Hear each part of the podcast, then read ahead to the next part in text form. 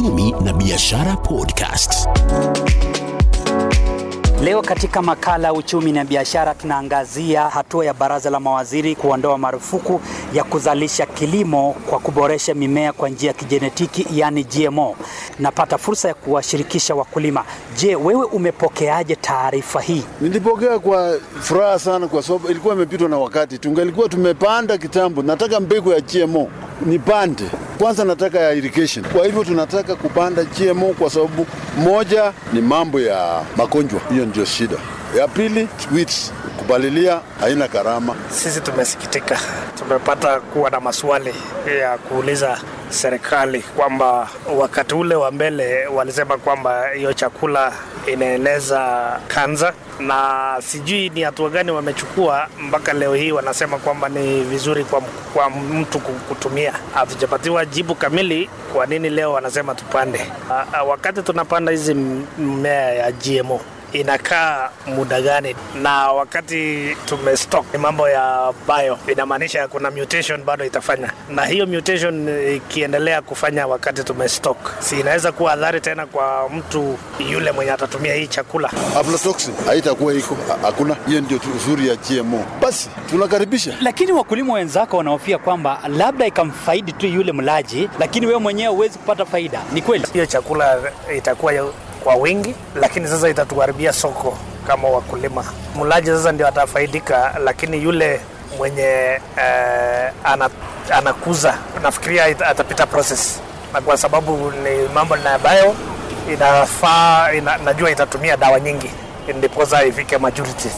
Ah, iko faida, iko faida kwa sababu gharama ya kutumia, kwa sababu mahindi ya kawaida tuna shida ya kupalilia, chemicals ya kutumia ina affect mkulima sana, wameafekti wengi. Tunataka kuondoa mambo ya kuspray shamba na chemicals, tunapata skin disease. Hiyo ndio shida ya mahindi ya kawaida, kwa sababu tunatumia chemicals ambaye ingine na expire, ingine hatuelewi. Wakulima wetu hawana eh, awareness, hawajaelezwa vizuri kulingana na GMO. Kwa miaka mingi wakulima mmekuwa mkishinikiza kwamba bei ya mbolea ipungue. Serikali imetoa mbolea nafuu na vile vile imetoa sasa mbinu ya GMO, yani ya kijenetiki.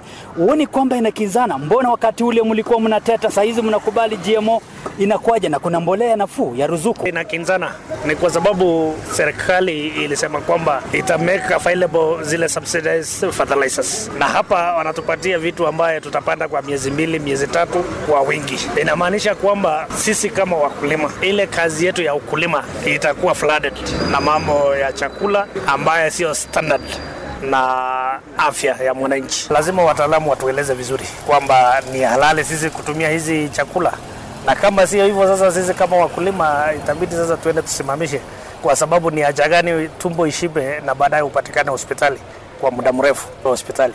Tumeenda ma seminars kuhusu mambo ya ma GMO. Kenya peke yake hapa ndio hawachakubali mambo ya GMO, lakini nchi zingine majirani yetu wengi wamekaribisha mambo ya GMO na wameona faida. Pia wamesema kwamba mbegu ya pamba itakuwa ni ya kisasa ambayo pia imezalishwa kutumia mbinu ya kisayansi. Utakumbatia pengine kilimo cha pamba? Um, kilimo cha pamba nikipata shamba nitaenda e, nitaenda kupanda pamba e, GMO pamba kwa sababu tuko katika kilimo biashara na hiyo ndio biashara. Ya zile za pamba ni kwa sababu labda hiyo itafaidi kwa sababu itakuwa kwa wingi, hizo nguo zitakuwa kwa wingi na itasaidia ile sekta ya, ya usalishaji ya hizo sehemu, lakini hii ya chakula hapana. Uh, bado tunauliza maswali, hatujakubaliana naye vizuri mpaka tuelezwe vizuri kwamba itakuwa ni afueni kwa afya yetu na haitakinzana na ukulima ambaye sisi tumezoea kama wakulima wa nchi yetu ya Kenya. Utaambiaje wale wakulima ambao wanakataa? Nataka niimize watafute mashauri kutoka na watu kama sisi ambaye tumeelewa e, na watu wetu sana sana wanaenda na euforia Watu wengi wakikubali wataenda wote. Eh, hiyo ndio shida ya mkulima ya Kenya. Kenya, mimi nataka niseme tu ni kwamba watupatie sisi wakulima nguvu ya kutosha, walete pembejeo, watushukishie hii mafuta ya diesel, ili tulitoe chakula ambayo ni chakula ambayo tumezoea kwa mili zetu iweze kuwa nyingi katika Kenya yetu na isambazwe kwa zile sehemu ambayo ziko na kame katika Kenya yetu hii. Lakini hii yenye wameleta hii bado tuko na maswali naye, bado hatujakubaliana naye. Ni kwa sababu nafikiria ni jambo ya usayansi, na nafikiria kukamilika lazima kuna process hiyo chakula itapitia, hata kwa mwili ya mtu bado kuna process hiyo chakula itapitia, na hiyo ndio italete madhara katika afya yetu kama wananchi. Awali tulikuwa tumezungumza na waziri pamoja na mtaalamu wa mimea katika kaunti hii Mary Nzomo, kumuuliza tu iwapo kuna tafiti ambazo zimefanywa, ubora wa mazao ambao unazalishwa na mimea ambayo yamezalishwa kwa njia ya kijenetiki ama GMO, na vile vile ni vipi mimea hayo yanaweza kukabili wadudu na kiangazi katika maeneo ambayo kumeshuhudiwa kiangazi katika taifa hili, na vile vile ni mimea gani ambayo Kenya inaweza kupanda ambayo mbegu yake imezalishwa katika njia hiyo ya kisayansi. Kwa jina mimi naitwa Mary Nzoma, waziri wa kilimo, mifugo, uvuvi na maendeleo ya vyama vya ushirika Trans Nzoia County. Aa, na kusema ukweli, hii mambo ya GMO ni kitu kama e, watu wengi hawaelewi GMO ni nini, lakini GMO ni mimea ambayo imetengenezwa kupitia kitu inaitwa bioteknolojia, na bioteknolojia huwa inachukua yale characteristics ama vitu mzuri yenye iko kwa mmea ama genes zenye zina, zina, zinaweza kuzuia vitu kama magonjwa ama kusaidia mmea kustahimili hali ya kiangazi, saa zingine hata wadudu. Na hii genes ama, ama, hiyo characteristics mzuri yenye iko katika uh, mmea inawekwa ndani ya hiyo mmea ili mmea uweze kujikimu katika hizo, hizo hali. Na katika Kenya kuna majaribio imekuwa ikifanyika kupitia what we call confined trials. Kuna mahindi inaitwa BT maize, imewekwa bakteria ndani yake inaitwa Bacillus thuringiensis, inasaidia kupambana na mdudu anaitwa stalk borer fallen na pia African armyworm tena imetokezea mwaka huu. Pia sahii tunaongea juu ya food and nutrition security. Kwa hii teknolojia ya biotechnology unaweza chukua genes like from the other protein crops like maragwe na ikawa injected kwa mahindi, ndio kiwango ya protein inakuwa juu. Sahii hata kuna maragwe ambayo iko inatolewa ambayo tunaita high iron beans. Tunaweza chukua genes zenye zinabeba hiyo iron sasa na inawekwa kwa mmea ili kuimarisha hiyo kiwango ya iron yenye iko ndani ya mmea. Ikiwa taifa itafikia mahali ambapo tunazalisha mazao zaidi, soko iko namna gani nje ya Kenya?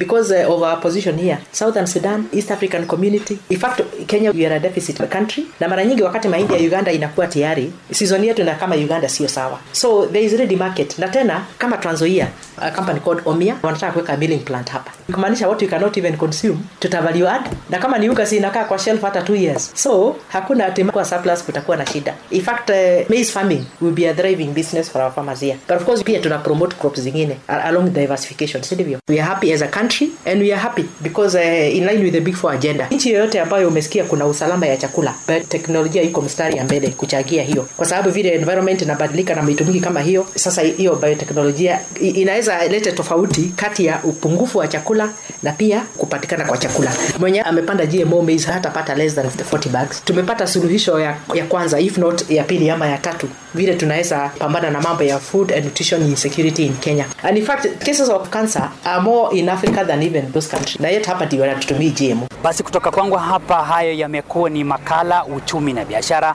Mie ni Martin Ndiema nikiwa gatuzi la Trans Nzoia. Imekuwa uchumi na biashara podcast.